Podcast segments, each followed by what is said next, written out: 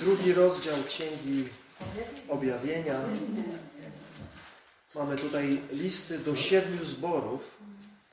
Jak e, spojrzycie na mapę Azji Mniejszej, czyli dzisiejszej Turcji, to te miasta, do których e, Pan Jezus kieruje te słowa, znajdowały się na takim pocztowym szlaku, rozpoczynającym się właśnie w Efezie i poprzez e, kolejne te zbory, do których Pan Jezus mówi, aż do ostatniego zboru. Pamiętacie, jaki ostatni zbór jest? Siódmy, do którego Pan Jezus kieruje słowa? Ktoś pamięta? No zobaczcie, jaki tam jest ostatni. Ja tam byłem na, na wycieczce. W Pergamonie i Laocydei. Do Laodycei, nie? Ja. to miasto Czyli mamy po kolei te miasta i mówię, nazywają. jakby tutaj mamy, można powiedzieć, Pan Jezus jakby posyła listy do tych zborów na tym e, trakcie pocztowym i pierwszym zborem jest zbór w Efezie. E, przeczytajmy ten list i jak Bóg omówimy go całego. Jeśli nie, to może jakąś część, może nam się uda jeszcze jeden. Zobaczymy, jak tutaj z czasem nam wyjdzie. E, Przeczytajmy najpierw słowa tego pierwszego listu. Pan Jezus mówi, do anioła zboru efeskiego napisz. To mówi ten, który trzyma siedem gwiazd w swojej prawej dłoni, który przechadza się wśród siedmiu złotych świeczników. Znam Twoje czyny i Twój trud i Twoją wytrwałość. I wiem, że nie możesz znieść złych. I poddałeś próbie tych, którzy zapewniają, że są apostołami, a nimi nie są. I rozpoznałeś ich, że to kłamcy. I zniosłeś wiele. Masz również wytrwałość i trudziłeś się dla mojego imienia, a nie uległeś zmęczeniu. Ale mam przeciwko Tobie to, że opuściłeś pierwszą swoją miłość. Pamiętaj więc, skąd spadłeś i opamiętaj się i spełniaj pierwsze swoje uczynki. A jeśli nie, to przyjdę do Ciebie szybko i poruszę Twój świecznik z jego miejsca, jeśli się nie opamiętasz. Masz jednak to, że nienawidzisz czynów Nikolaitów, których ja nienawidzę. Kto ma ucho, niech usłyszy, co Duch mówi do zborów. Ten, temu, który zwycięża, dam jeść z drzewa życia, które jest w środku raju Boga. Jeśli czytaliście te listy, zakładam, że wszyscy już je czytaliście nieraz, to wiecie, że one wszystkie są pisane według pewnego wzorca. Są oczywiście pewne różnice między nimi ze względu na to, że są tam dwa zbory, które nie wymagają jakiegoś skarcenia i są dwa zbory, dla których nie ma żadnej, żadnego słowa pochwały. Więc te nieco odbiegają od tego wzorca, ale jakby wzorzec jest podobny we wszystkich tych listach. Najpierw Pan Jezus mówi o sobie, przedstawia siebie jako autora każdego z tych listów i w każdym z listów ten opis Pana Jezusa jest nieco inny. Następnie Pan Jezus, jeśli ma coś dobrego do powiedzenia, to mówi właśnie te słowa pochwały, co widzi w tym zborze dobrego. A następnie, jeżeli jest coś do nagany, to wypowiada właśnie te słowa e, nagany i e, na końcu kończy te e, listy takim właśnie wezwaniem do słuchania, uważnego słuchania tego, co Duch przekazuje zborom i składa obietnicę dla zwycięzców, dla tych, którzy będą posłuszni i dzięki posłuszeństwu słowom, które Jezus do nich kieruje, okażą się zwycięzcami. A więc spróbujmy po kolei przyjrzeć się tutaj tym e, elementom poszczególnym e, tego listu i spróbujmy je wspólnie rozważyć, zastanowić się, co Pan Jezus miał do powiedzenia do zboru w Efezie i co wierzymy też nadal mówi do swojego Kościoła i również do nas. Więc nie traktujemy tych słów jako tylko słów, które były skierowane do tamtego zboru, ale tak jak czytamy dzisiaj list do Filipian, list do Efezjan, list do Kolosan, nie e, traktujemy tego, tych listów jako listów, które nas nie dotyczą, ale bierzemy te słowa również dla nas. I jestem przekonany, że również te słowa, które tutaj znajdujemy w tej księdze, y, mają przekaz ponadczasowy, tak jak całe Boże Słowo. Ono trwa i w każdym wieku, w każdym czasie, w każdym okresie życia Kościoła ma coś do przekazania tym, którzy mają uszy do słuchania. Są tacy, którzy czytają i mówią, to nie do mnie, ale są ci, którzy słuchają i wiedzą, że Pan Kościoła przemawia do naszego zboru. Bóg przemawia do nas i przemawia do mnie, który jestem częścią tego Kościoła. A więc po pierwsze, w tym pierwszym wierszu mamy przedstawienie osoby Pana Jezusa, który mówi, że jest tym, który trzyma siedem gwiazd swojej prawej dłoni i który przechadza się wśród siedmiu złotych świeczników.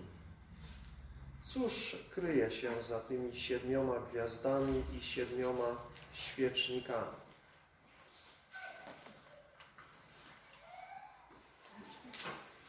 To pytanie było. Można Czyli siedem, siedem zborów to jest siedem świeczników. Skąd to wiemy? Że to są zbory? Anioła siedmiu zborów. Siedem świeczników to siedem zborów. Tak. Dwudziestym. Czyli z pierwszego rozdziału to wiemy. Czyli tutaj pierwszy rozdział, który omawialiśmy pół roku temu, ale który wierzę, że czytaliście jeszcze w międzyczasie, pozwala nam rozszyfrować e, to, o czym Jezus tutaj mówi. Jezus odwołuje się do tej wizji, którą Jan opisuje w pierwszym rozdziale. I tam czytamy właśnie, że siedem świeczników to siedem zborów. Czyli wiemy prosto z tego pierwszego rozdziału, co to jest. A siedem gwiazd? Jest tam powiedziane coś? Siedem gwiazd to, to aniołowie świetnych zborów. Okej, okay, czyli tutaj mamy do anioła zboru w Efezie i tak samo każdy inny list e, tak się rozpoczyna. Do anioła zboru. Czyli teraz czytamy, że te gwiazdy to siedmiu aniołów. I teraz e, jak to rozumiemy? W jakim sensie są to aniołowie? Czy są to te niebiańskie, duchowe stworzenia, które stoją dzień i noc przed Bożym tronem? Czy są to te duchy, które czytamy są posły, posyłane przez Boga, aby służyć świętym? Czy są to jacyś być może inni aniołowie, w innym sensie tego słowa znaczeniu? Po pierwsze, co znaczy słowo anioł? Wiecie co? Jak jest? Posłaniec, tak? Słowo anioł to słowo posłaniec. Czy było to słowo używane tylko w odniesieniu do tych niebiańskich posłańców, czy było również używane w odniesieniu do ludzi, do ziemskich posłańców? Też, też, tak. Oczywiście, było to słowo w języku potocznym, w języku greckim, używane również do każdego posłańca. Ktokolwiek był gdzieś posłany, to właśnie nazywał się angelos. Więc Tutaj y, to słowo może odnosić się do jakiejś niebiańskiej istoty, albo może odnosić się do człowieka, który jest posłany do tego zboru. I jak czytacie ten, te listy, to jak to odbieracie? Że do kogo są te słowa kierowane? Czy są kierowane do anioła w sensie niebiańskiej istoty duchowej, czy raczej do Do kogoś, kto tam jest Tak, posłany? Raczej tak, prawda? Odbieramy, że tutaj są to słowa skierowane do zborów i do tych, którzy są posłani, by służyć e, w tych, w tych zborach. Tak to rozumiemy? Czy, czy, czy ktoś myśli, że to może mogą być te niebiańskie istoty? Nie, nie. To jest przesłanie do zboru. i to- Raczej Pan Jezus nie potrzebowałby apostoła Jana, żeby kierować poselstwo do niebiańskich, duchowych istot, prawda? Więc jeśli tutaj mówi do Jana, żeby zapisał te słowa i posłał do tego zboru, to raczej nie myśli, że tam anioł to będzie czytał. Tylko, znaczy chodzi mi o tego, wiecie, niebiańskiego anioła, tylko że właśnie jakiś posłaniec.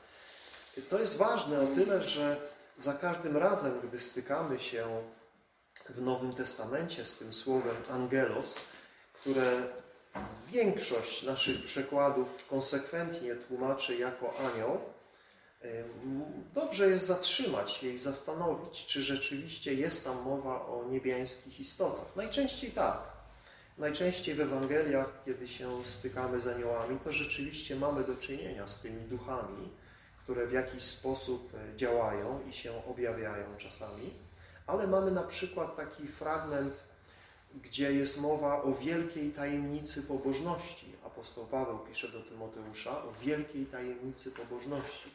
I tam mówi, że ten, który e, objawił się w ciele, e, później mówi, że po swoim zmartwychwstaniu ukazał się aniołom.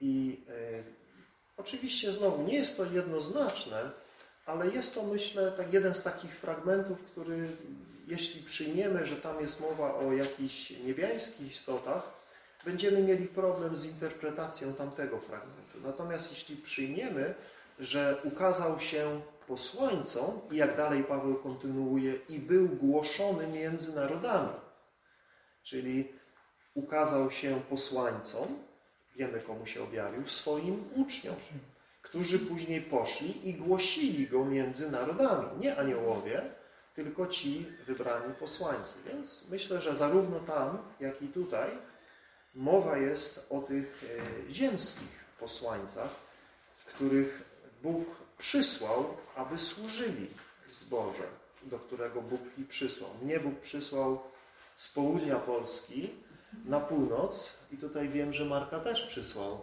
do Was z innej części i my się czujemy jako aniołowie, jako nie ci skrzydlaci, ale ci właśnie posłani przez Boga, że Bóg nas posłał do jakiegoś konkretnego miejsca. Modliliśmy się, pytaliśmy się Boga, gdzie chcesz Boże, byśmy Ci służyli i Bóg nas posłał, abyśmy służyli w danym miejscu.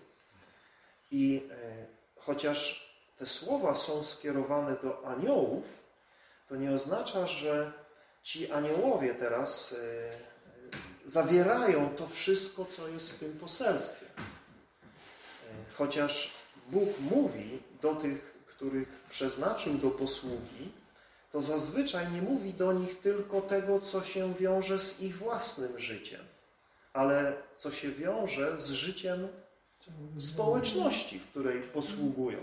Więc widzimy, że to poselstwo raczej nie dotyczy samego posłańca tego zboru, ale raczej jest to poselstwo, które dotyczy zboru. Może w tym liście tego tak wyraźnie nie widać, ale jeśli weźmiemy kolejne listy, które też są skierowane do anioła takiego czy innego zboru, tam na przykład Pan Jezus mówi, masz w tym zborze takich, którzy i masz też innych, którzy tego czy tamtego nie zrobili. Więc po tym widzimy, że tutaj Pan Jezus nie odnosi się do jednej osoby, chociaż kieruje ten list do posłańca danego zboru, ale kieruje te słowa do zboru, które ten posłaniec ma im przekazać, wyjaśnić, ma y, wśród nich y, być tym, który no, jest przez Boga uzdolniony, posłany, by posługiwać, aby ten zbór, ta społeczność w danym kierunku się rozwijała, poprawiała, czy też doskonaliła. No i co Pan Jezus mówi do tego pierwszego zboru w Efezie? Zna czyny i trud. Co do tego chyba nie mamy wątpliwości, że Pan Jezus wszystko o nas wie. Każdą naszą najdrobniejszą rzecz, którą czynimy dla Niego, On widzi i docenia. Czytamy, że nasz trud nie jest daremny w Panu. I żebyśmy nie ustawali w czynieniu dobrze. Kochani bracia i siostry, e, dzisiaj często może nam się wydawać, że jesteśmy niedocenieni, niezauważeni, że to, co robimy, czasami już mamy tego dosyć, nie widzimy może owoców, nie widzimy efektów, jakie byśmy chcieli widzieć, ale Pismo nam mówi, żebyśmy byli wytrwali w naszej pracy dla Pana i żebyśmy nie oglądali się na to, czy ktoś nas widzi z ludzi, czy nas nie widzi, czy nas docenia, czy nas nie docenia. Jezus zna nasze czyny, nasz trud i naszą wytrwałość albo brak wytrwałości. Bo czasami, wiecie, jest tak, że się zrywamy, zaczynamy coś robić, ale brak nam wytrwałości. Jezus tutaj podkreśla te trzy rzeczy. Mówi, wiem co robicie, wiem jakie są wasze uczynki, czym się zajmujecie, co robicie, wiem ile was to kosztuje. Mówi, znam wasz trud, wiem, że się trudzicie. To nie tylko, że coś robicie i to was nic nie kosztuje, bo można takie rzeczy robić, prawda? Można wiele rzeczy, zaśpiewać piosenkę w zborze, tak wiele nie kosztuje, nawet przyjemne jest, tak? To nie jest jakiś wielki trud. Ale są rzeczy, które wymagają trudu, które wymagają wysiłku, które nie są łatwe, które nie są lekkie. Nie wszystko, e, co robimy dla Boga, jest łatwe, lekkie i przyjemne. Są takie rzeczy, ale są też inne, które wymagają trudu. Nawet Biblia mówi, że miłość brata, siostry, szczególnie niektórych braci i niektórych siostr, sióstr, jest trudna. Jesteśmy wzywani do trudu miłości. Tak? Czyli to jest coś, nad czym musimy się czasami napracować, żeby kochać. I jest wiele różnych rzeczy do zrobienia w każdym zborze, które wymagają trudu, wymagają podjęcia wysiłku. I niektórzy wierzący, mam wrażenie, robią tylko to, co im się chce, to, co lubią robić, to, co jest im przyjemnie robić. Natomiast Pismo wzywa nas do robienia wszystkiego, co jest do zrobienia. Pismo mówi, póki mamy czas, czyńmy dobrze wszystkim, a szczególnie domownikom wiary. I Pan Jezus mówi, że nasz trud nie jest daremny. Więcej, Pan Jezus mówi, że choćbyśmy najdrobniejszą rzecz zrobili dla brata, siostry czy innego człowieka w imieniu Jezusa, nie będzie to zapomniane. Choćbyśmy komuś dali kubek zimnej wody. Najdrobniejsza rzecz. Natomiast y, ważne jest, by każdy z nas zadał sobie pytanie, na ile my jesteśmy gotowi służyć naszemu Panu w trudzie. Na ile patrząc na nasze życie wstecz, na nasze zaangażowanie, ile z naszego chrześcijańskiego życia jest rzeczywiście trudem dla Pana? Czy się trudzimy w pracy dla Niego? Czy uważamy, że tylko pastor jest od trudzenia się? Czy uważamy tylko, że ci właśnie starsi, ci, y, no, no oni, zawsze są jacyś oni, którzy powinni to i tamto zrobić, a my jesteśmy, żeby patrzeć i ocenić. Tego się wystrzegajmy, kochani. Nie zostaliśmy powołani do oglądania i obserwowania i oceniania. Jesteśmy wezwani do trudu, by się trudzić dla Pana, by służyć Jezusowi jako Panu. I czytamy, że jeśli nie ustaniemy, jeśli właśnie okażemy się wytrwali, wtedy otrzymamy nagrodę. Więc nie ustawajmy i jeśli yy, być może dostrzegamy jakieś duchowe lenistwo w naszym życiu, to prośmy Pana Kościoła, by nam wybaczył i prośmy Go, by nas uzdolnił i pomógł nam yy, być aktywnymi członkami Jego ciała. Wszyscy czytamy, zostaliśmy włączeni do Kościoła, do Jego ciała, w którym czytamy, każdy z nas ma jakiś dar i każdy z nas ma jakąś posługę. Nikt z nas nie powinien być bezczynnym, bezużytecznym członkiem tego ciała. W naszym ciele, ludzkim ciele, wszystkie członki tego ciała spełniają jakieś funkcje. Większe, mniejsze, ale wszystkie są aktywne, wszystkie są żywe, działające. I tak samo Kościół. Bóg nas włączył do swojego Kościoła, abyśmy w nim wykonywali nasze zadania. Czy to są widoczne zadania, czy to są niewidoczne zadania, czy wielkie, czy małe, to nie jest istotne. Bóg od nas oczekuje, że będziemy wierni w tym, do czego nas powołał, do czego nas uzdolnił. I to jest dla Niego istotne.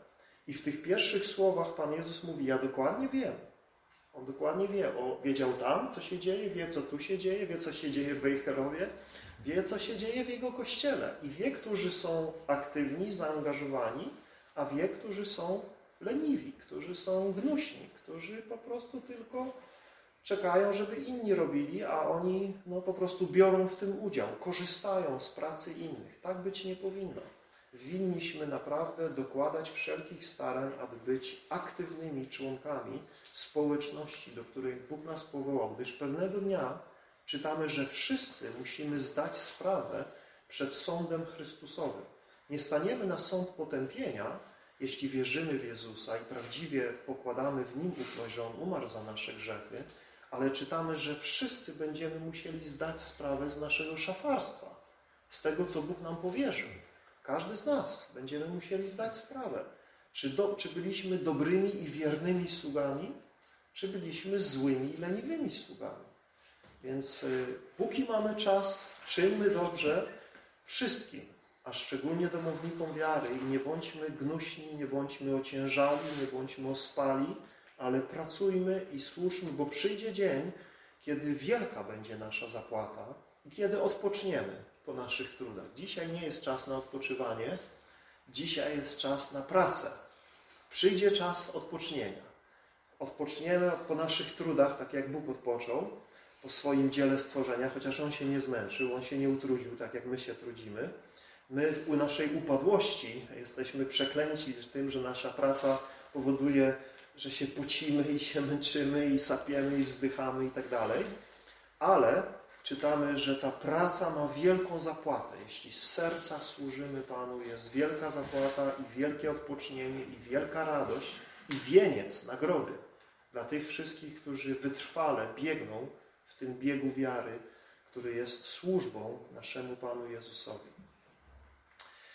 Wydaje się, że ten zbór był e, pracowitym zborem. To nie był leniwy zbór. Był to zbór aktywny, był to zbór pracowity. Więcej, był to zbór, który e, nie, e, nie był ślepy na duchowe zagrożenia. E, ci wierzący w Efezie najwyraźniej umieli odróżnić ziarno od plewy. Bożą prawdę od fałszerstwa. Wiecie, że zarówno we wczesnym Kościele, jak i w średniowiecznym Kościele, jak i we współczesnym Kościele, nie brakuje ludzi, którzy sądzą, że z pobożności można ciągnąć zysk, czy też kierują nimi jakieś osobiste ambicje, kierują nimi jakieś ziemskie e, profity, które można zyskać, e, będąc w Kościele. I Pierwszy Kościół nie był wolny od takich ludzi. Widzimy ich e, w różnych miejscach historii Kościoła i również w pierwszym Kościele widzimy w dziejach apostolskich takich ludzi, widzimy w listach apostolskich odniesienia do takich ludzi i również tutaj czytamy o kłamcach, którzy zapewniali, że są apostołami, że są wysłannikami Chrystusa. Przychodzili z różnymi swoimi naukami, z różnymi pomysłami, jak podobać się Bogu, jak służyć Bogu, ale ci w Efezie poddawali ich próbie i rozpoznali, że to oszuści, że to kłamcy. W jaki sposób my, kochani bracia i siostry, dzisiaj winniśmy czynić to samo? W jaki sposób rozpoznać, czy ja tu nie przyjechałem z Wejherowa was zwodzić i oszukiwać i w maliny was wprowadzić? Jak macie to rozpoznać? W jaki sposób możecie poddać próbie to, co mówię, e, to, kim jestem, na ile jesteście w stanie mnie poznać, żeby się upewnić, że jestem Bożym sługą, a nie jestem fałszywym jakimś apostołem.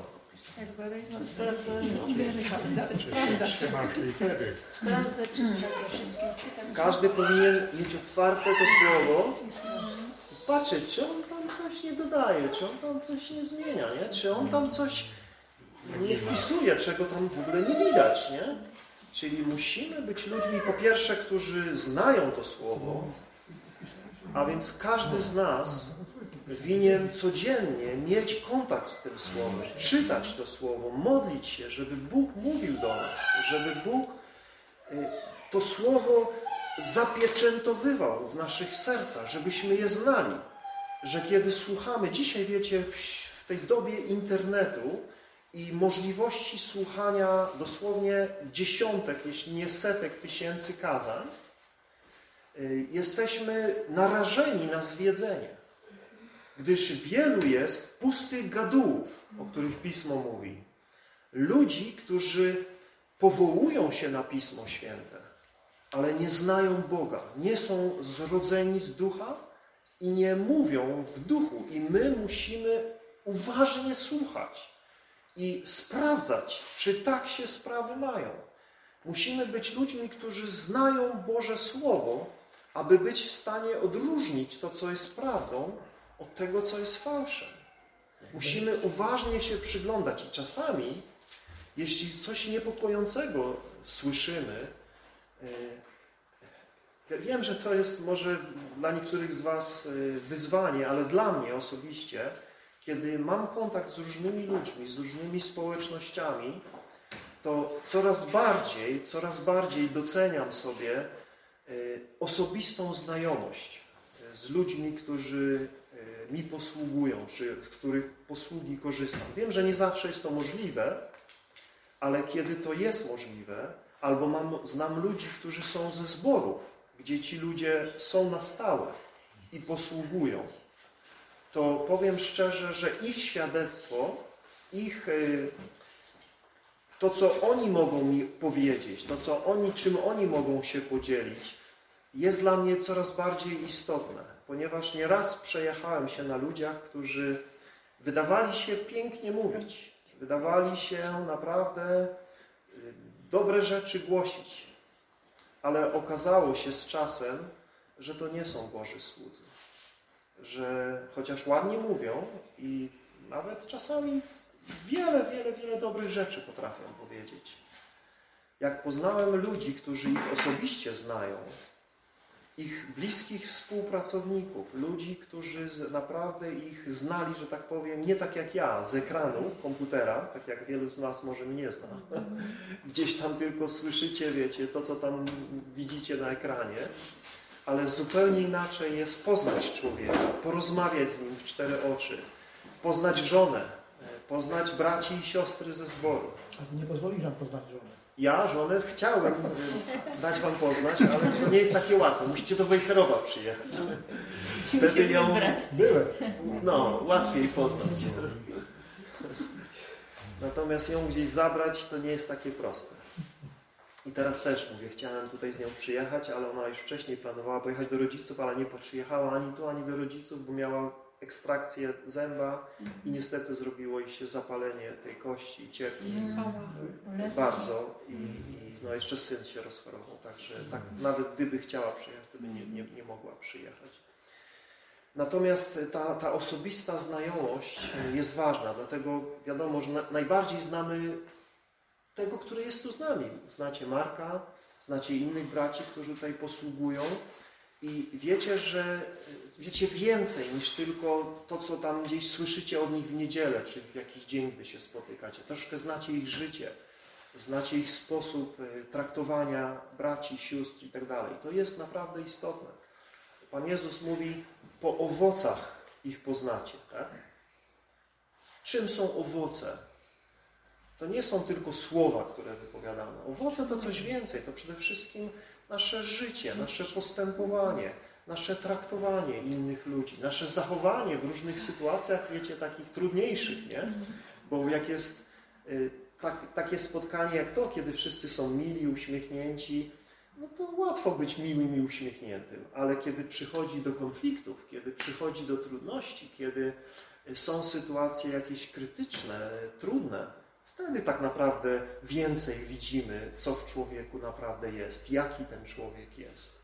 Więc tutaj poznanie tych ludzi i rozpoznanie ich czasami zajmuje trochę czasu. Więc y, naprawdę, jeśli słuchacie gdzieś tam różnych ludzi, bądźcie ostrożni. Nie dawajcie się tak ponieść temu, że ktoś tylko dobrze mówi. Jeśli macie możliwość dowiedzieć się czegoś więcej, szczególnie jeśli regularnie kogoś słuchacie, bo jak kogoś tam raz czy drugi posłuchacie, to jest inna rzecz. Ale jeśli ktoś staje się waszym jakimś duchowym przewodnikiem, upewnijcie się, że to jest Boży człowiek. Naprawdę się upewnijcie. Najlepiej pojedźcie tam, porozmawiajcie z ludźmi z tego zboru, upewnijcie się, że to jest Boży człowiek. Przyjrzyjcie się, może podejdźcie do Niego, jeśli jest taka możliwość, porozmawiajcie. Spróbujcie, modląc się, rozpoznać, czy faktycznie jest to Boży człowiek, w którym działa Boży Duch, czy jest to tylko mówca, który może się podobać, może dobrze mówić, ale niekoniecznie jest Bożym człowiekiem. Oni tutaj, zobaczcie, czytamy, poddawali ich próbie. To nie jest tylko to, że oni słuchali i sprawdzali. To jest pierwsza rzecz. Od tego zaczynamy. Jak ktoś, wiadomo, nie mówi zgodnie ze Słowem Bożym, no to wiadomo jest, że to jest kogo, ktoś, kogo nie warto słuchać, niebezpieczny człowiek. Ale mówię, to nie jest wszystko. Można też dobrze mówić i nadal nie, nie mówić z Ducha Bożego. Można mówić y, w taki sposób, można posługiwać się Bożym Słowem, że można robić ludziom krzywdę. I nadal trzymać się bardzo słowa, ale nie, nie głosić całej Ewangelii, nie głosić całej prawdy Bożej. Głosząc fragmentarycznie, wybiórczo Słowo Boże, można ludzi zwodzić, można ludzi Więc tutaj przed nami wielkie zadanie, by przede wszystkim samemu znać Słowo Boże, trwać w Słowie Bożym, karmić się Słowem Bożym, umacniać się w Słowie Bożym, ale też, kiedy mówię, słuchamy jakichś ludzi, upewniać się, że są to Boży ludzie. A już na pewno takich gości jak ja, którzy przyjeżdżają, sprawdzać dobrze i pilnować, żeby czegoś nie namącili. Tak jak było w w tym w Łączynie, tak? Jak z tego przyjechali ci Ukrai Tak. z Korei, tak? Koreańczycy. Z polecenia. Mieliśmy taką sytuację na naszym braterskim spotkaniu. Ktoś nam przywiózł takich gości z Korei. Co prawda od razu zastrzegał się, że on ich za dobrze nie zna i nie wie, czy wszystko będzie ok. I musieliśmy im przerwać e, w trakcie ich e, nauczania, ponieważ e, przekręcali Boże Słowo. I, I to było tak rażące, że musieliśmy im podziękować i wyprosić. No, to przykra sytuacja, ale pouczająca. Myślę, że takie sytuacje się rzadko zdarzają, natomiast na pewno winniśmy być ostrożni, być uważni. Dalej czytamy, że był to zbór, który cierpiał. To byli chrześcijanie, którzy e, znosili e, cierpienia. To nie mój. Ja swój wyciszę.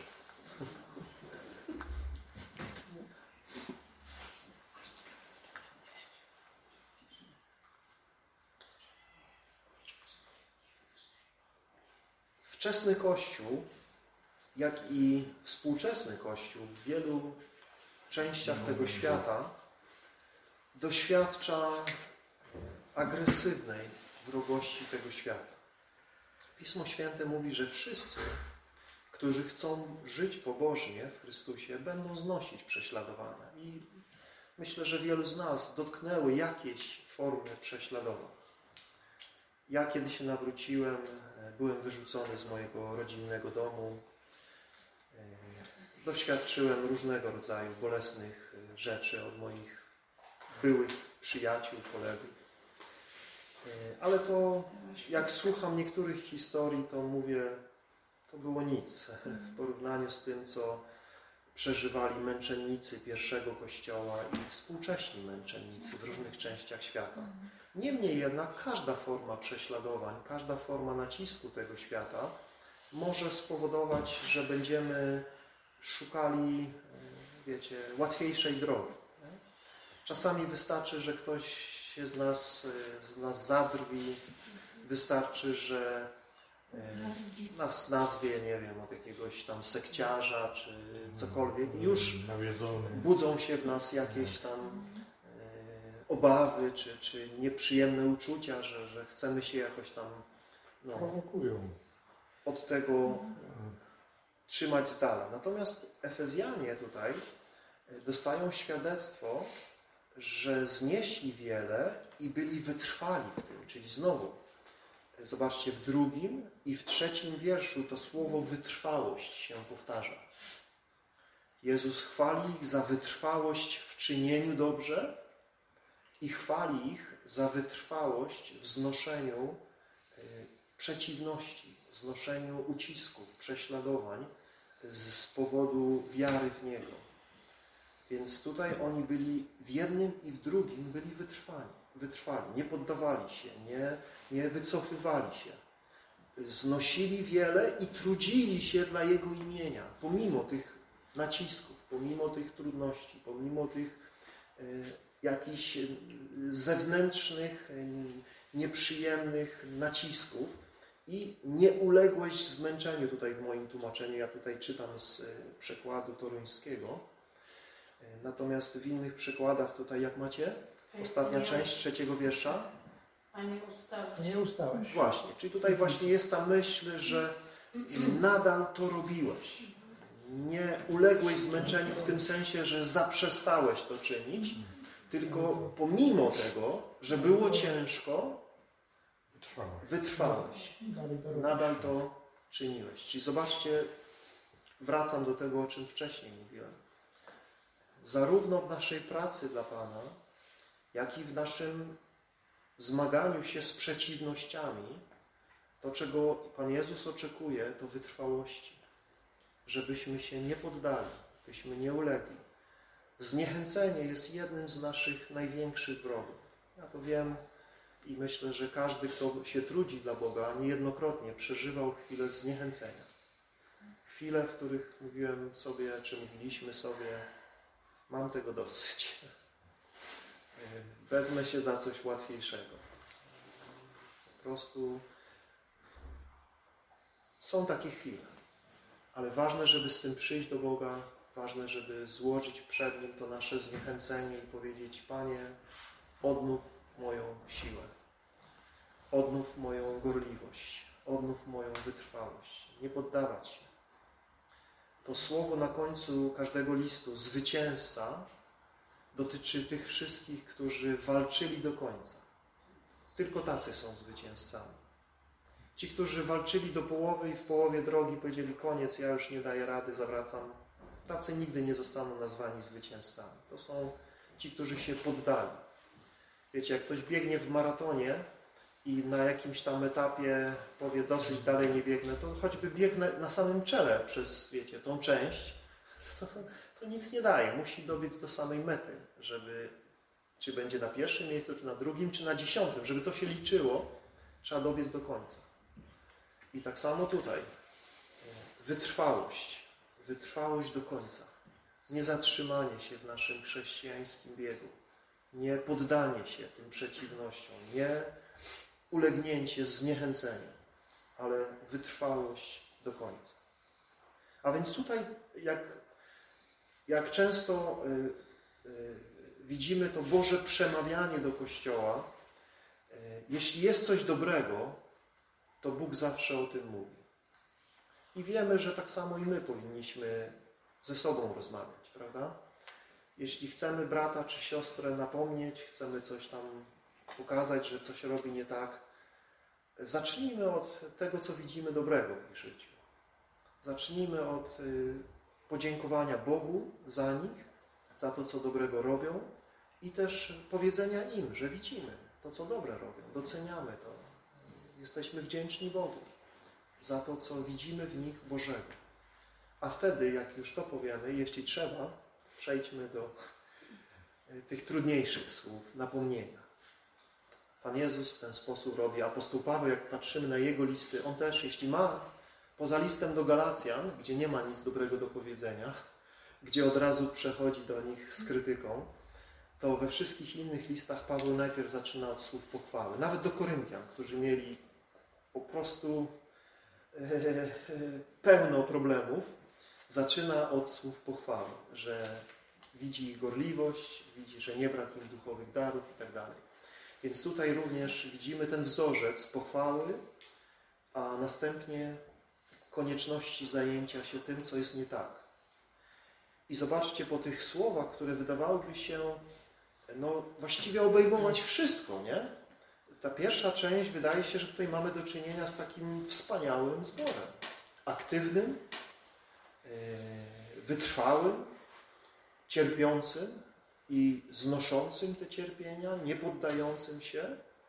Więc naprawdę dobry zbór, ale w pośród tego wszystkiego brakuje czego? Brakuje pierwszej miłości.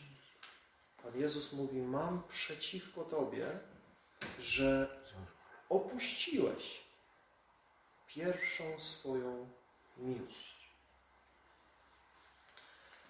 Jak, jak byście zdefiniowali tą pierwszą miłość? Co to jest pierwsza miłość do Jezusa? Jak to rozumiecie? Przypuszczam, że każdy z nas pamięta, jak się nawrócił, jak pierwszy raz poznał Boga. Taka, taka, ten żar w sercu, ten chęć służenia, pracy dla Pana. Taka, taka euforia w środku, taka, no. to jest ta pierwsza miłość. To Zafascynowanie. Fascynowanie. Wymazany, A przeczuć, nie istnieje. To, to jest taka wdzięczność. I, i, i, Słowo, Głód słowa ciągle, prawda? że Ciągle chciałby się więcej, więcej, więcej, nie? No właśnie, to jest ciekawe, nie? że czy, czy to pierwotne zauroczenie jest czymś, w czym jesteśmy w stanie ciągle trwać? Czy jesteśmy w stanie y, y, w, tej, w tym poznawaniu Boga i w tej relacji Boga żyć w tym takim, tej euforii emocji? Czy to jest y, ta pierwsza miłość? No, Jeśli tak ciągle chcemy go poznawać, to no, zawsze coś znajdziemy, coś nowego, coś fascynującego. Będzie, będziemy pobudzeni do, do, tej, do tego odkrywania, do tego szukania i do, do tej fascynacji. A jeśli komuś wystarczy tylko podnieść rękę, przyjąłem Pana Jezusa, jestem zbawiony, już nic nie muszę robić, służenie Bogu. albo, albo przez zniechęcenie, że nic się w, zbo, w danym zborze nie robi, nikt nic nie robi, no to ja też nic nie będę robił. Tak. Wystarczy, że jestem. I tak, i tak, tak wtedy to można oziemnąć, nie? Ta pierwsza miłość. Ktoś z Was jest żonaty, czy, czy jest zamężną dłużej niż 10 lat? Bierze. Ja właśnie, Mamy trochę dojrzałych małżonków. no, ja właśnie się usprawiedliwiam przed Bogiem często, Aha. bo marzy mi się ta pierwsza miłość do Boga, ale marzy mi się i proszę Pana Boga o, ale później sobie porównuję tą miłość do męża, że też nie jest już taka, jak była pierwsza. I myślę, Panie, coś w tym musi być, że to Powszednieje, powszednieje. Się tak nie cieszy, nie raduje jak, jak ze zbawienia.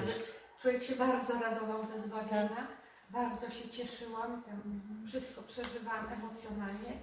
A później już to tak, że tak powiem, nie, że, że, nie chcia, że chciałabym porzucić tą drogę czy coś takiego. Nie, ale marzy mi się pierwsza miłość. Chciałabym do niej wrócić, ale już nie potrafię tak. Już te moje od, emocje, uczucia są jakieś inne, zmieniły się, postarzały się. Ale ja nie wiem, czy to tylko te emocje, czy to też wybory, czy codzienne takie, każdy dzień. No jest czasami trudno, ale wydaje mi się, że tak jak porównałeś do, do męża czy, czy Ja żony. tego nie porównuję, ja tylko no, że, że, że jakby na tak, razie pytam tylko. no, że, ale, ale właśnie, że jest tak. Ja pamiętam tą pierwszą miłość, tą, znaczy tę, tę euforię, to, to fruwanie ponad ziemią, ale później trzeba było stanąć i naprawdę dokonywać wyborów. Nie, takich, Tylko teraz się zastanówmy, skąd się bierze ta euforia tych pierwszych uczuć y, w relacji mężczyzny i kobiety. Czy nie bierze się z tego, że mamy wyidealizowane, y, totalnie nie y, zweryfikowane pojęcie o tej osobie? Później y, przychodzi rzeczywistość, zaczynamy poznawać tą osobę i okazuje się, że nie jest tak cudowna i wspaniała i niezwykła, jak nam się wydawało. I teraz pytanie, czy możemy to przełożyć na relację z Bogiem? Że poznaliśmy Go i On się wydawał nam taki kochany i wspaniały i cudowny, ale później się okazało, że jednak taki nie jest, że jest jakiś gorszy. jakiś Skąd, stąd czy, czy to jesteśmy w stanie przełożyć? To jest Nie. niebezpieczne. nie, Myślę, nie, że pójście tym torem myślenia, a często tak to jest przedstawiane, często porównuje się tą miłość e, naszą do Boga i nasze zachwycenie Nim i zauroczenie Nim do takiego właśnie zauroczenia ludzkiego, w którym tak naprawdę wielki udział mają nasze hormony, e, nasze e, wyobrażenia, nasze pragnienia, nasze tak naprawdę nasze potrzeby, które ta osoba ma spełnić, które ta osoba ma zaspokoić, które mamy nadzieję, że ona no, uczyni nas szczęśliwymi, prawda? Najczęściej tak to wygląda. To jakby to jest otoczka y, tego zakochania się. My mamy potrzeby bycia kochanym. Mamy potrzebę bycia bezwarunkowo akceptowanym. I spotykamy osobę, która wydaje nam się to dać i którą my chcemy tym też obdarzyć. I się cieszymy każdą chwilą z tą osobą, bo czujemy się dobrze, bo jest nam dobrze, bo, bo, bo ta osoba sprawia, że my jesteśmy szczęśliwi. I teraz pytanie, czy y, przełożenie tego na y, poznawanie Boga jest w ogóle możliwe, jest realne, czy w ogóle jest słuszne? Czy tak to działa z Bogiem? Czy raczej nie powinno być odwrotnie? że kiedy przychodzimy do Niego, to Go znamy bardzo mało, bardzo słabo. Znamy tak naprawdę tylko Jego miłosierdzie, znamy Jego miłość w takim bardzo niewielkim zakresie i znamy tylko Jego gotowość, by przebaczyć nam i przyjąć nas. Tak naprawdę niewiele wie o Nim wiemy. A później dopiero Go poznajemy. Dopiero zaczynamy wzrastać w poznawaniu Boga i całe nasze dalsze chrześcijańskie życie jest powinno być wzrostem w poznawaniu Boga. I czy ta miłość będzie miłością emocjonalną, uczuciową, czy będzie to miłość poświęcenia, miłość poznania, miłość y, oddania mu się i zaufania mu, której niekoniecznie muszą towarzyszyć jakieś y, wielkie emocje. Ja nie mówię, że ich nie ma, ale bym nie kładł nacisku na te emocje, jeśli chodzi o poznawanie Boga i kochanie Boga. Y, Język grecki ma kilka słów na określenie miłości. Ma słowo, które jest bardzo mocno emocjonalnie zabarwione. I czasami ono jest używane w Nowym Testamencie. Taka właśnie miłość rodzinna, miłość przyjacielska, Miłość, y, która jest ściśle związana z naszymi takimi właśnie uczuciami. Natomiast y, najczęściej w relacji wierzącego człowieka i Jezusa, y, Kościoła i Jezusa, czy Kościoła i Boga, jest używane inne słowo. Słowo, które oznacza ofiarną miłość.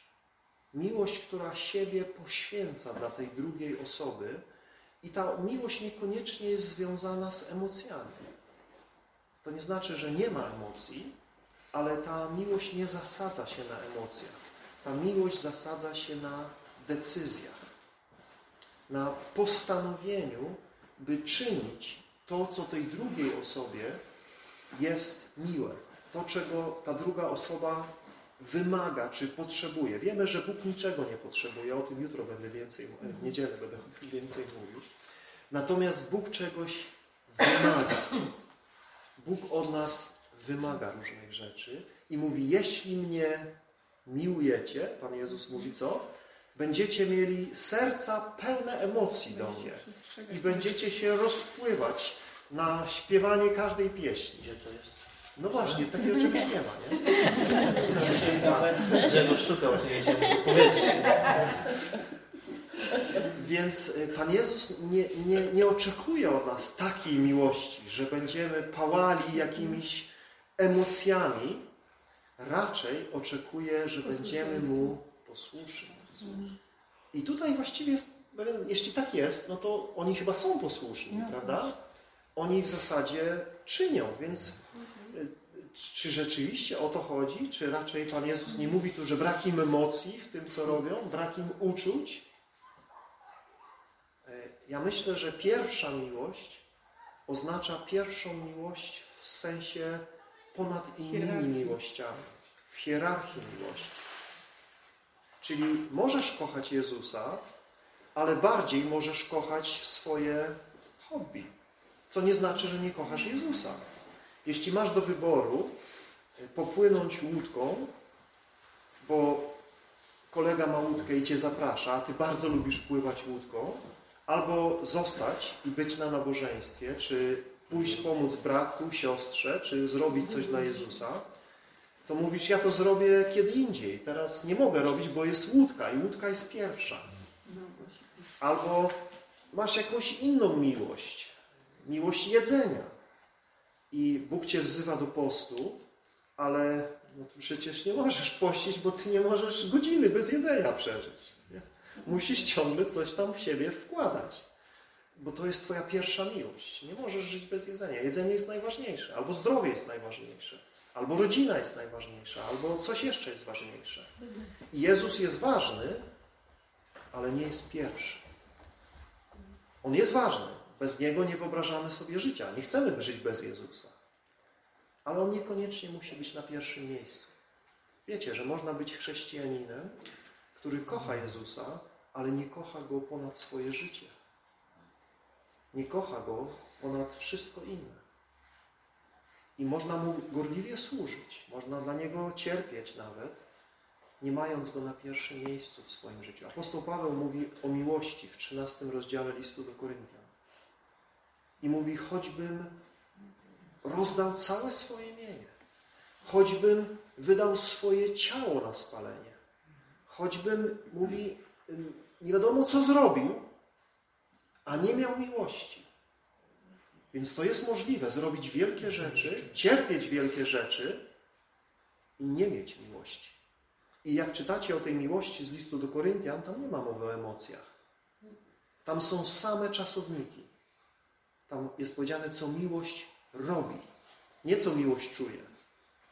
Cały trzynasty rozdział listu do Koryntian to jest, jak się miłość zachowuje, jak miłość postępuje, co miłość czyni. A więc tu o to chodzi, kochani. Ja, nie, nie, ja jestem za emocjami. Ja sam jestem bardzo emocjonalny. często płaczę, często się śmieję i uważam, że emocje są pięknym Bożym darem. Ale wiem, że emocje mogą nas oszukać. Możemy sami siebie oszukiwać tylko dlatego, że czasami uronimy łzę, tylko dlatego, że czasami nasze serce się poruszy przy jakiejś pieśni, czy przy jakimś kazaniu i możemy siebie oszukiwać, że to znaczy, że kochamy Boga. Nie. To niekoniecznie to oznacza. To może oznacza, że jesteśmy po prostu emocjonalni. I tyle. Miłość do Boga polega na czynieniu. Jezus to wyraźnie nam powiedział, że jeśli Go kochamy, to będziemy postępować według Jego przykazań. Będziemy czynić Jego wolę. Naprawdę nigdzie nie ma akcentu w Nowym Testamencie na nasze emocje. Żebyśmy coś mieli odczuwać, coś przeżywać i żyć w jakimś stanie euforii. Ja bym też chciał, ja, ja to rozumiem. Ja też pamiętam te chwile euforii, jak się nawróciłem. Pamiętam tą rozkosz, tą, tą wdzięczność, to, to, to serce pełne szczęścia. I czasami to przeżywam, ale wiem, że to nie o to chodzi. Wiem, że to nie o to Może chodzi. też to być oznaką tego, że doszło na Słowo Boże, że my je usłyszeliśmy. Nie? Tak. Więc Emocje. emocje nam coś mówią. Ja nie mówię, że one są bez znaczenia. Nie, nie, tego nie twierdzę. Natomiast wiem, że emocje są zwodnicze. Pamiętacie Saula, który jak Dawid do niego wyszedł z jaskini i powiedział: Saulu, mogłem cię zabić w tej jaskini. Saul zapłakał i powiedział: Jestem głupcem, a ty jesteś sprawiedliwy. Ale czy Saul przestał go ścigać? Nie. Niestety nie. Saul kilka, dwukrotnie zapłakał, kiedy Dawid do niego przemawiał. Jego łzy niestety nie były łzami odzwierciedlającymi miłość do Dawida, chociaż on mówił, że go kocha. Nawet to powiedział. Co z tego? Więc tutaj musimy się naprawdę e, być ostrożni w poleganiu na naszych emocjach. Raczej musimy oceniać nasze życie tak, jak mamy oceniać życie innych, jeśli chcemy ich oceniać, po ich owocach, po uczynkach, po tym, jak żyją, jak postępują. Po tym widzimy. Emocjami naprawdę możemy się y, karmić i możemy być bezczynni i bezużyteczni. I możemy mieć mnóstwo emocji. Szczególnie niektórym ludziom to łatwo przychodzi. Może trochę trudniej, ale niektórzy mają taką osobowość, że włączysz im jakąś duszoszczypatelną pieśń i już płaczą. Ale to nie znaczy, że kochają Boga. Po prostu jak im włączysz jakąś inną muzykę świecką, tak samo duszoszczypatelną, też będą płakać. Ja będę płakał tak samo. Możecie mi chrześcijańską pieśń zagrać, jak za- zagracie mi dobrą świecką pieśń o miłości między mężczyzną a kobietą, to będzie piękna pieśń, ja też mi się łzy poleją. Po prostu tak reaguję, tak jestem skonstruowany. Więc to, że czasami płaczę na nabożeństwie, niekoniecznie oznacza, że bardzo kocham Boga. To może to oznaczać, ale nie musi tego oznaczać. To nie jest dla mnie wyznacznikiem. Wyznacznikiem jest to, jak żyję, co robię, jak postępuję, co robię, jak mnie nikt nie widzi. To jest szczególnie istotne. Kiedy nikt nie wie, co ja robię, co ja wtedy robię. To jest najbardziej dla mnie największy wyznacznik mojej wiary i mojej miłości do Jezusa. Czy to, kiedy mnie nikt nie widzi, czy ja ten czas, jeśli mam wolny czas, przeznaczam dla Niego, szukam, jak się Jemu podobać, jak Go lepiej poznać, jak służyć braciom, siostrom? Tutaj się sprawdza miłość. Nie kiedy ludzie nas widzą. Nie kiedy e, coś robimy w świetle, w świetle reflektorów. Wtedy oczywiście staramy się jak najlepiej wyglądać i dobrze się prezentować. Więc wierzę, że ta pierwsza miłość, y, którą niestety oni opuścili, jest tym, że Jezus nie był na pierwszym miejscu w wielu życiu wielu z nich, może tego zboru, może wielu w w tym zborze. I zobaczcie, to jest coś, co oni zrobili. To nie jest to, że oni stracili tą miłość. To nie jest, że ta miłość wywietrzała. To nie, że y, Bóg im odebrał tą miłość. Oni ją opuścili. Oni przestali coś robić. Nad emocjami, tak jak mówię, nie mamy wielkiej władzy, wiecie. Emocje przychodzą i odchodzą. Musimy mieć wybór. Jak? Wybór. Tak. Tutaj chodzi o wybór, tak? Wiadomo, że emocje są związane z naszymi wyborami. Jeśli dobrze wybieramy, jeśli dobrze traktujemy męża, żonę, to pewnie będzie więcej tych ciepłych emocji, tak? Będzie więcej tej, tych, tego, tych doświadczeń, uniesień. Jeśli się źle traktujemy, jeśli źle się do siebie odzywamy, no to normalne, że owocem tego będą złe emocje. Więc mówię, o, o, emocje są istotne. Ale one są tylko owocem, są następstwem tego, jak postępujemy, jak żyjemy, jak siebie traktujemy.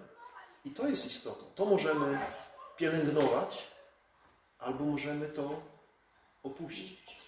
Kiedyś to robiliśmy, kiedyś spędzaliśmy więcej czasu z naszym Panem, więcej czasu z Jego Słowem i z tego cały czas y, budziły się te piękne przeżycia z Nim. To, to ta gorliwość, by Mu służyć. Jeśli to opuściliśmy, to nie dziwmy się, że te emocje zniknęły, że się zmienił nasz stosunek, nasz odbiór.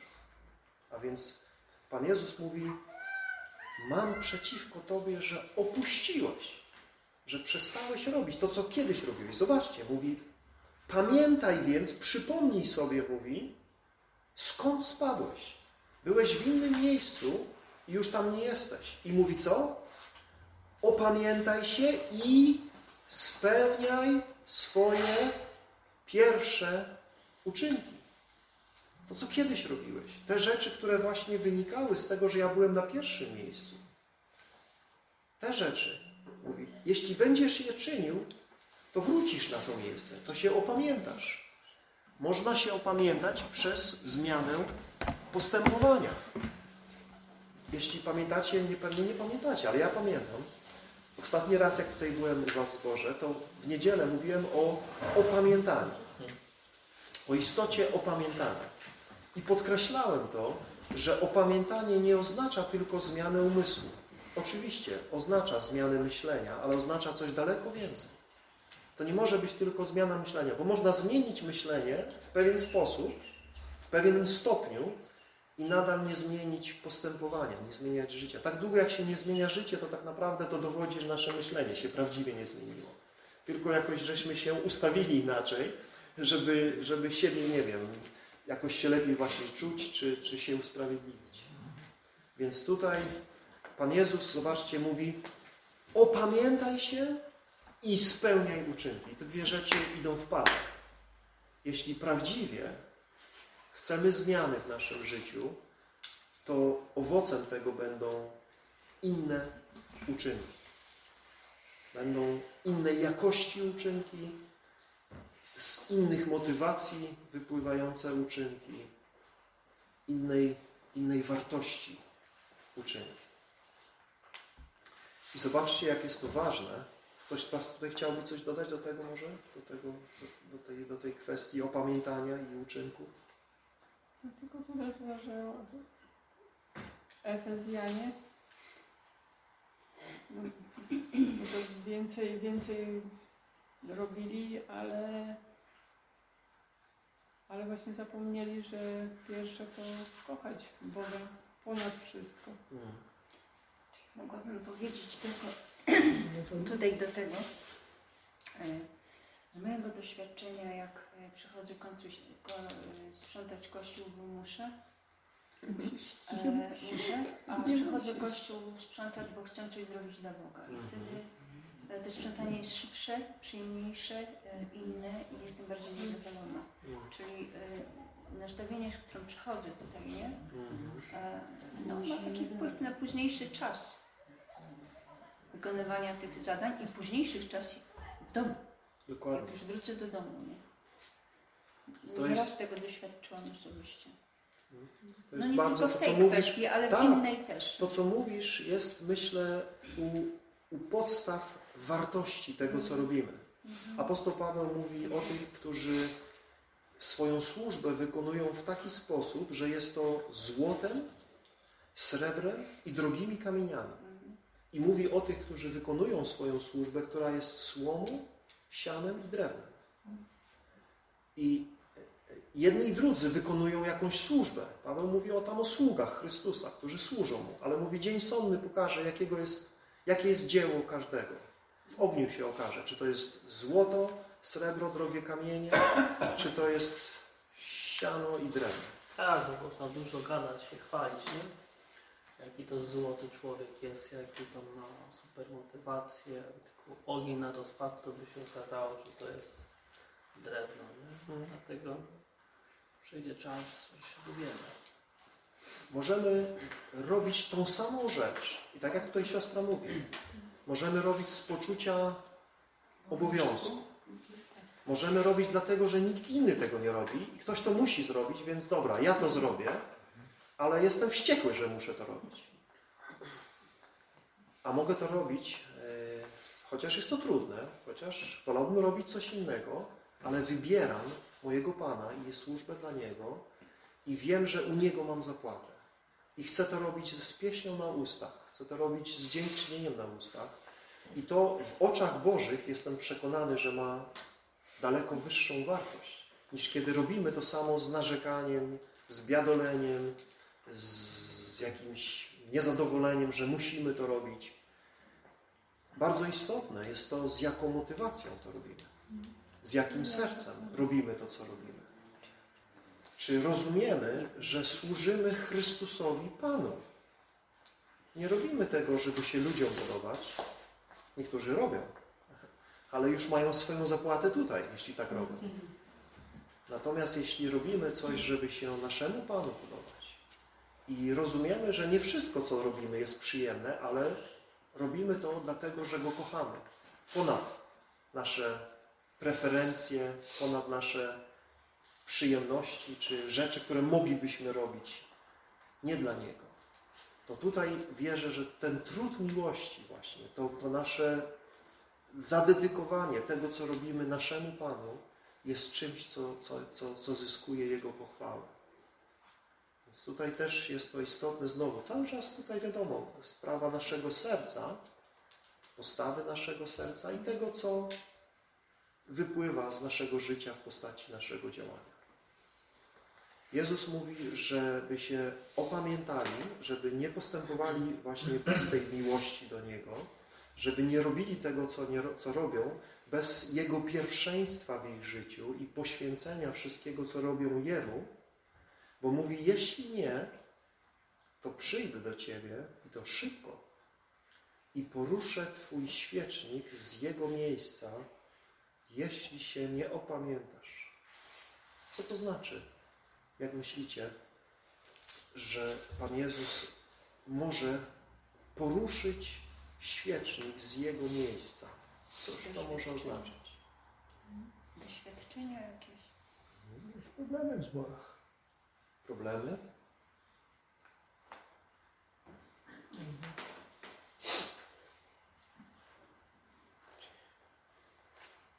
Odejście, Sobie to wyobrażamy. Weźmy, weźmy Jak?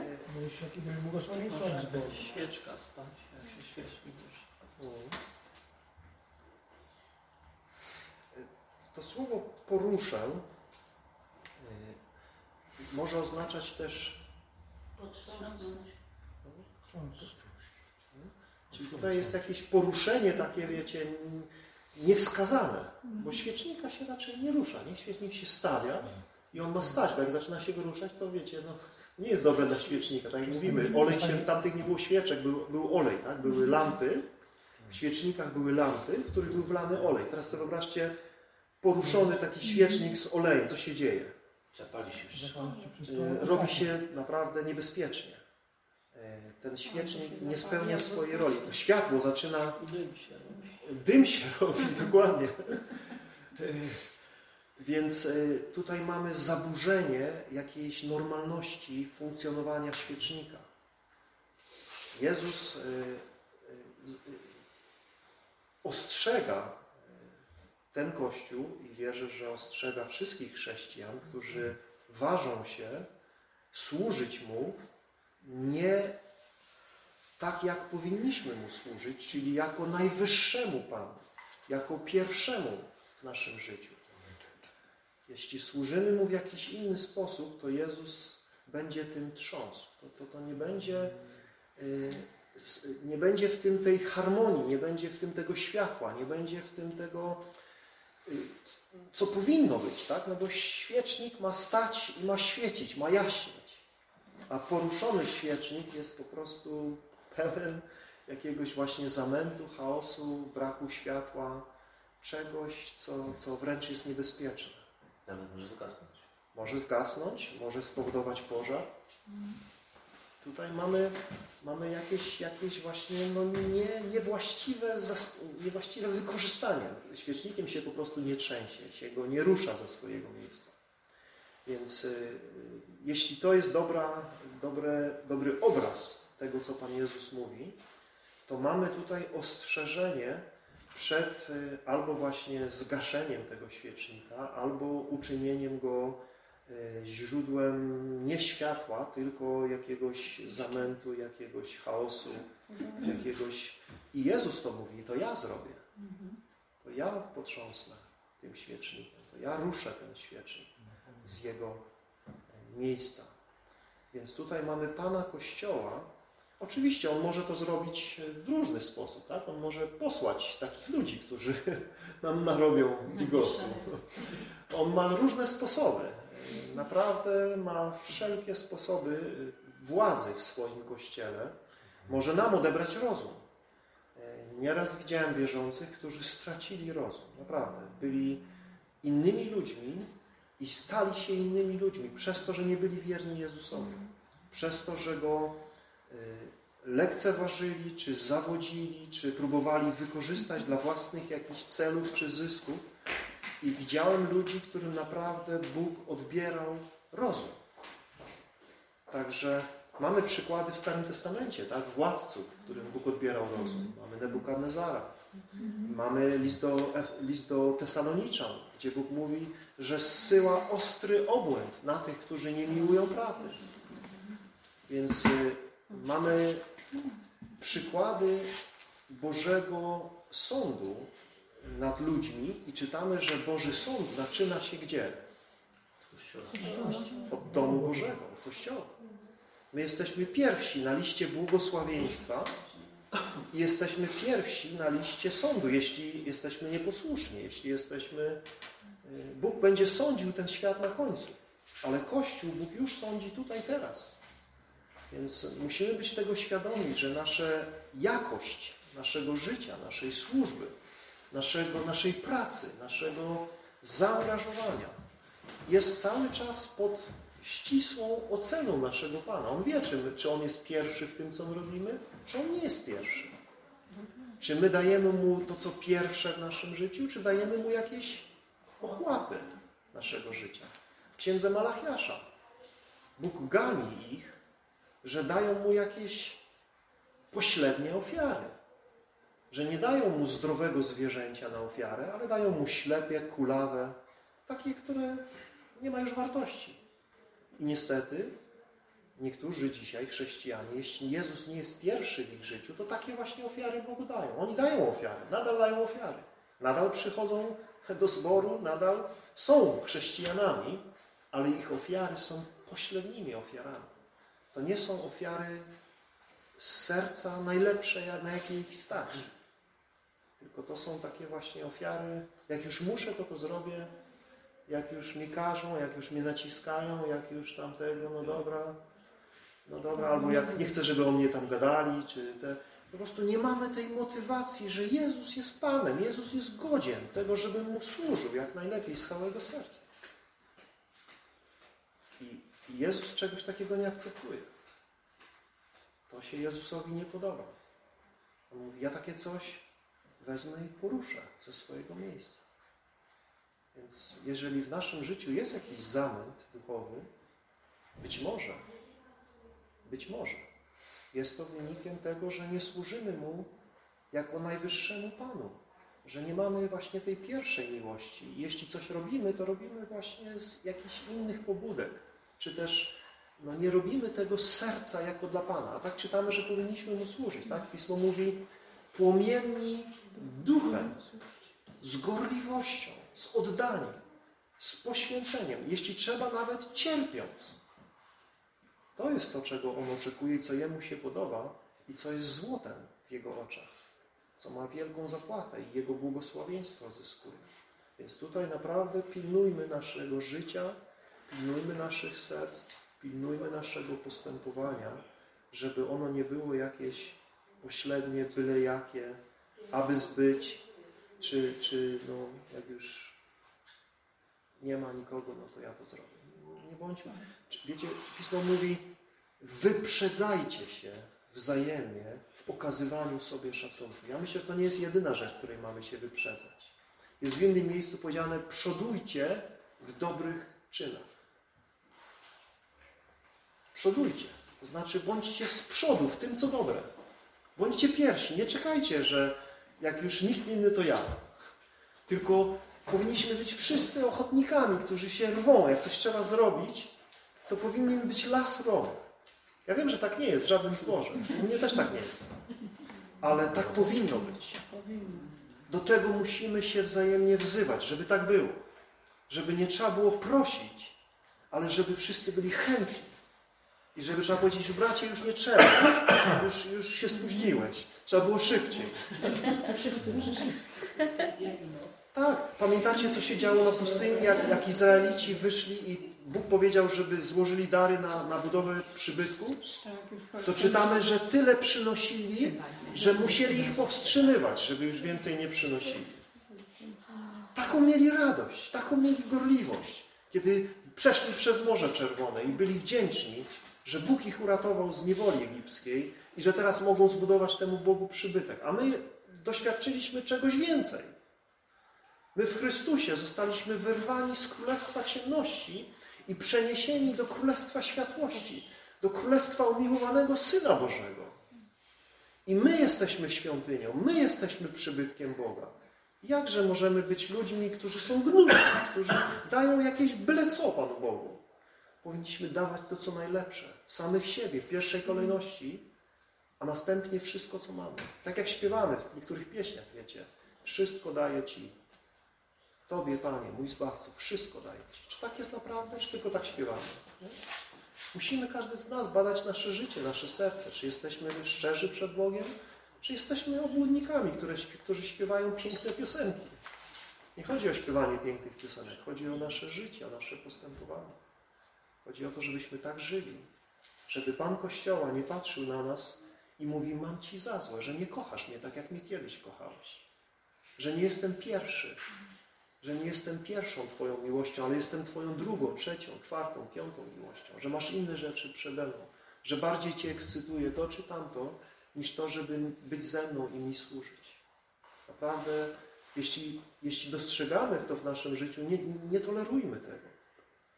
Nie gódźmy się z takim stanem. To jest niebezpieczny stan. Jezus mówi, ruszę Cię z Twojego miejsca. Będziesz miał chaos w życiu, będziesz miał zamęt. Nie będziesz jaśniał moim światłem. To wtedy tracimy sens naszego istnienia. My mamy być światłością tego świata.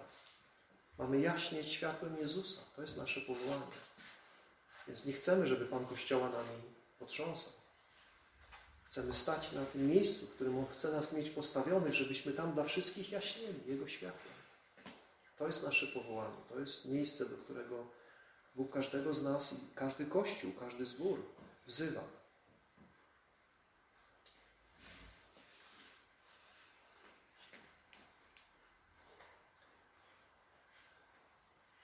Pan Jezus jeszcze tutaj po tych słowach napomnienia dodaje słowo pochwały. Jeszcze jest jedna rzecz, którą, na którą Pan Jezus zwraca uwagę. Mówi, masz jednak to, że nienawidzisz czynów czy postępowania Nikolaitów, których ja nienawidzę. Coś wiecie o tych Nikolaitach? Kto to był? Co o nich w ogóle wiemy? Kiedyś, kiedyś czytałem, że jak mówiłem ostatnio nawet na, na usłudze, że to była taka sek, sekta, która y, uważała, że duch, je, duch się liczy, duch jest zbawiony, a, a ciało jest nieważne, można, można i oni chodzili i do, do, do świątyni, a oprócz tego chodzili, chodzili do, do, do, do świątyni bałwanów, tam na, na uczty, tam, tam zjadali i uważali, że, że nie, nie, ma dla nich różnicy, bo, bo ciało i tak idzie na, na stracenie. Więc jak to u nas się mówi, Panu Bogu świeczkę, a diabłu ogarek, tak? Czyli to była jakaś, jakaś Czyli coś- coś- jedna coś- z sekt gnostyków.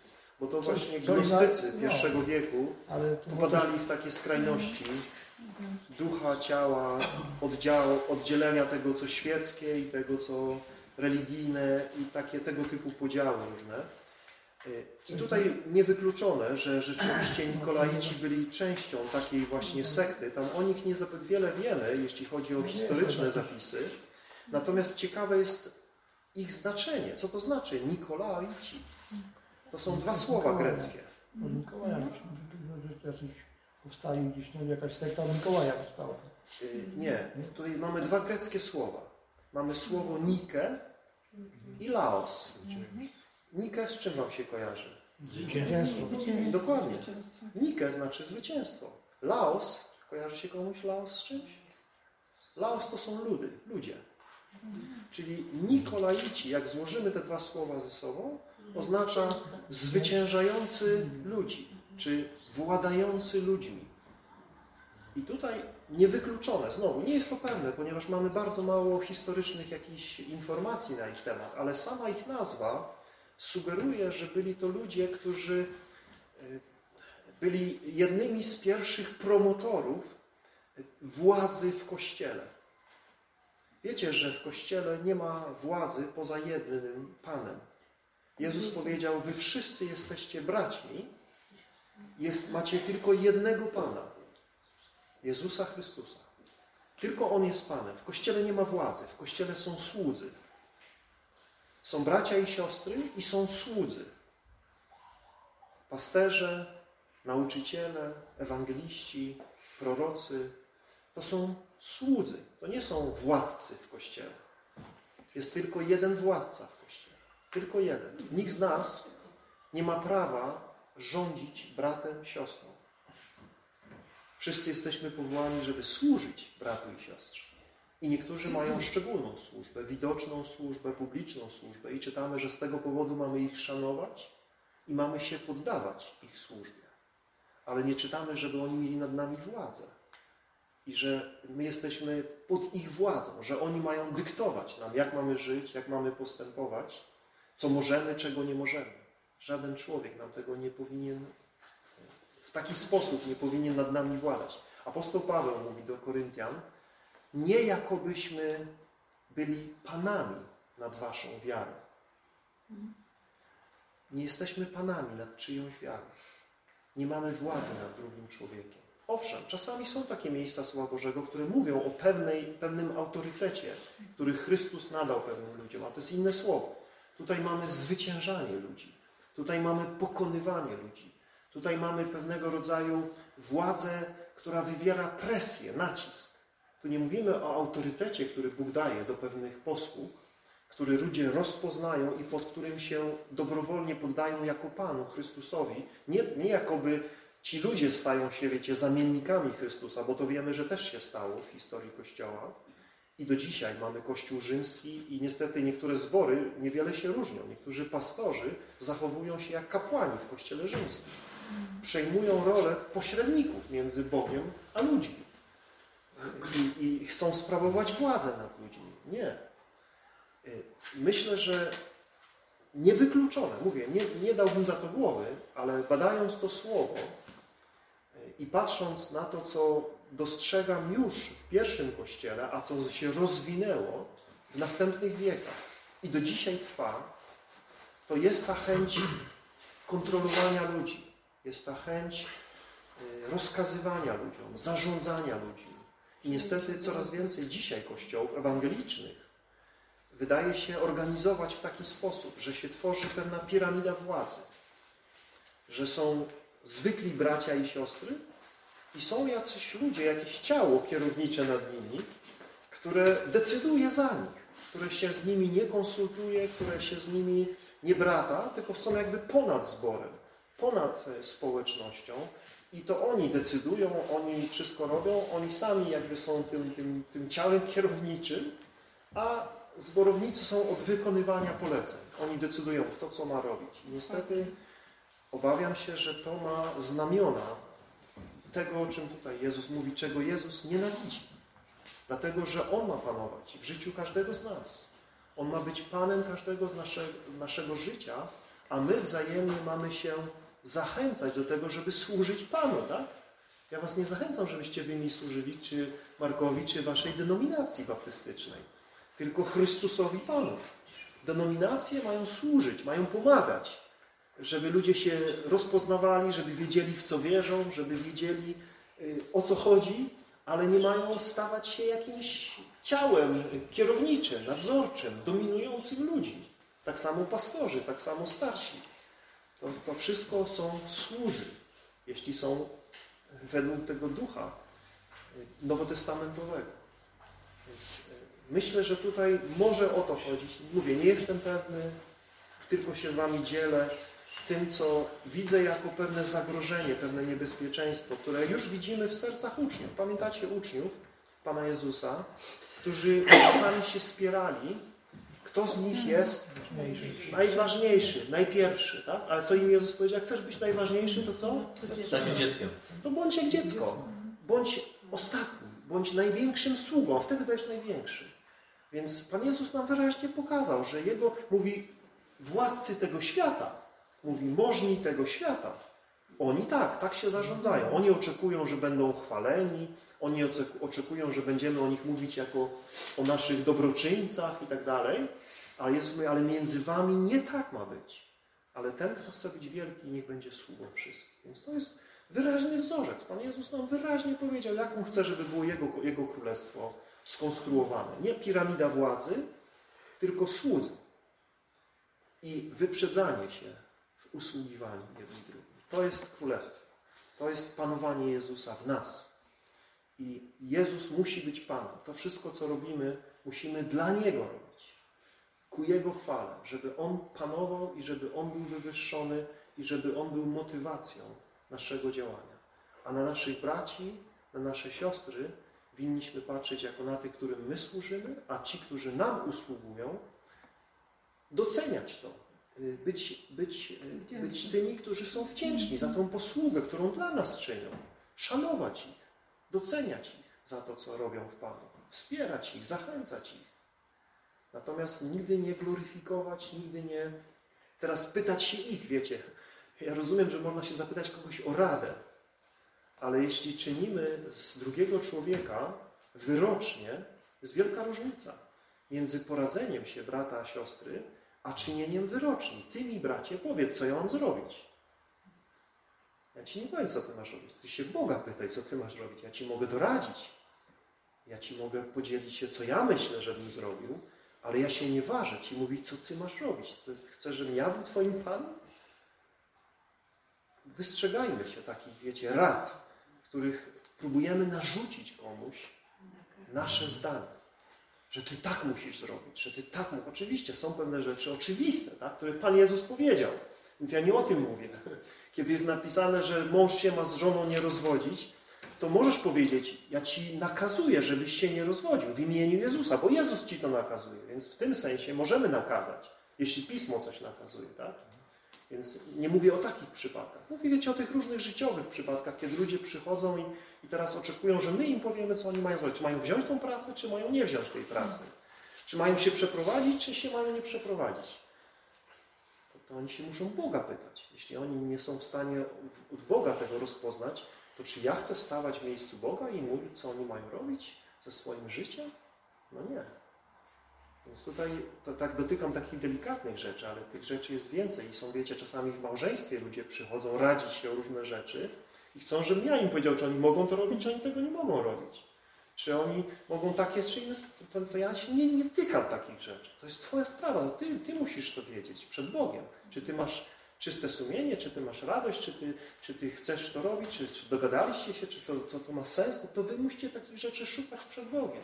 I to w wielu różnych rzeczach jest, wiecie, od najbardziej intymnych do różnych religijnych rzeczy, w których ludzie oczekują, że jakiś człowiek im powie, zamiast szukać Boga, zamiast się pytać Boga, zamiast, zamiast być pewnym, co się Bogu podoba.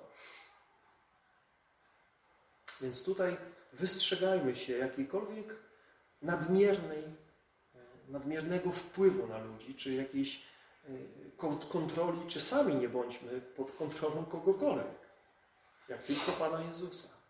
Szanujmy, mówię, tych braci, których Bóg nam dał do posługi, ale nie, nie czyńmy z nich naszych pośredników między nami a Bogiem. I w końcu Pan Jezus mówi, kto ma uszy do słuchania, niech słucha, co Duch mówi do zboru i daje piękną obietnicę temu, który zwycięża, dam jeść z drzewa życia, które jest w środku raju Boga. Co to oznacza? Jak sobie wyobrażamy to jedzenie z drzewa życia? Wyobrażamy sobie literalne drzewo, na którym rosną jakieś literalne owoce, będziemy jeść i będziemy żyć. Życie wieczne. Tutaj mamy obrazy. Ta księga, jak wiecie, jest pełna obrazów. Owszem, te obrazy mogą odnosić się do literalnych rzeczy, ale szukajmy przekazu.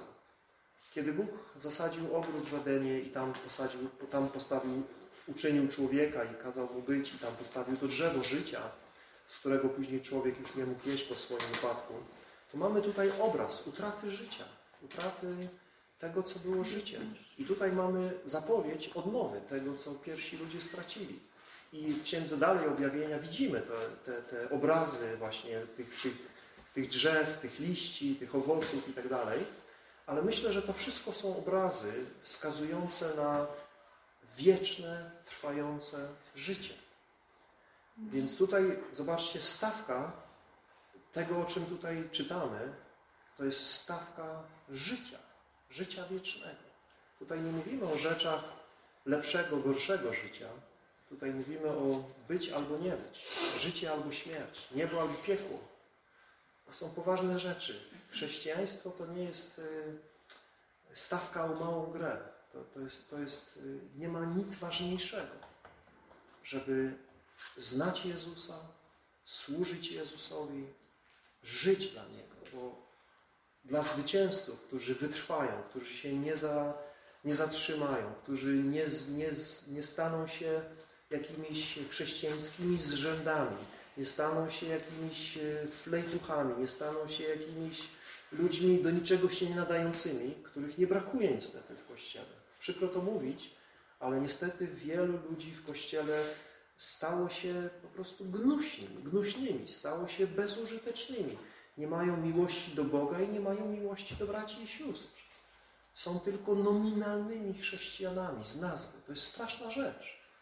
Być nominalnym chrześcijaninem. Do, do, do ostatniego zboru y, właśnie Pan Jezus powie jesteś nominalny. Masz imię, że żyjesz. Ale jesteś martwy. Nie jesteś ani zimny, ani gorący. Jesteś letni Cię wypluje z moich ust. Więc to nie są żarty. My nie możemy sobie pozwolić na letność. Nie możemy sobie pozwolić na byle jakość.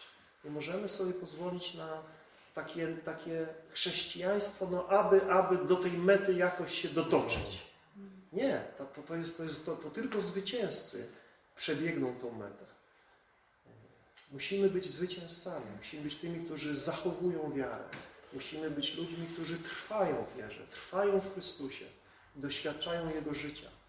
Pan Jezus mówi, trwajcie we mnie, a ja w was. Kto trwa we mnie, ten co? Wydaje wiele owoców. Wydaje wiele owoców. Nie możesz trwać w Jezusie i być bezowocny. To po prostu jest niemożliwe. Jeśli trwasz w Jezusie, to owocem tego będzie Twoje życie. Owocne życie. Dobre życie. Życie pełne dobrych uczynków. Jeśli widzisz brak, to nie, nie próbuj teraz wykrzesać z siebie dobrych uczynków. Wróć do pierwszej miłości. Wróć do Jezusa. Przyjdź i, błagaj Go, żeby Ci przebaczył to, że Go opuściłeś. To, że przestał być Twoją pierwszą miłością. Wróć do pierwszej miłości. Wróć do wiary. Zawsze się do tego sprowadza. Musimy wrócić pod krzyż, musimy wrócić do Jezusa, musimy przyjść i prosić Go, by odnowił naszą miłość.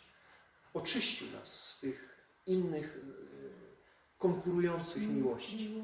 Musi być pierwszy, tak jest. Nie możemy mieć żadnych innych flirtów, miłostek z czymkolwiek innym na poziomie Jezusa.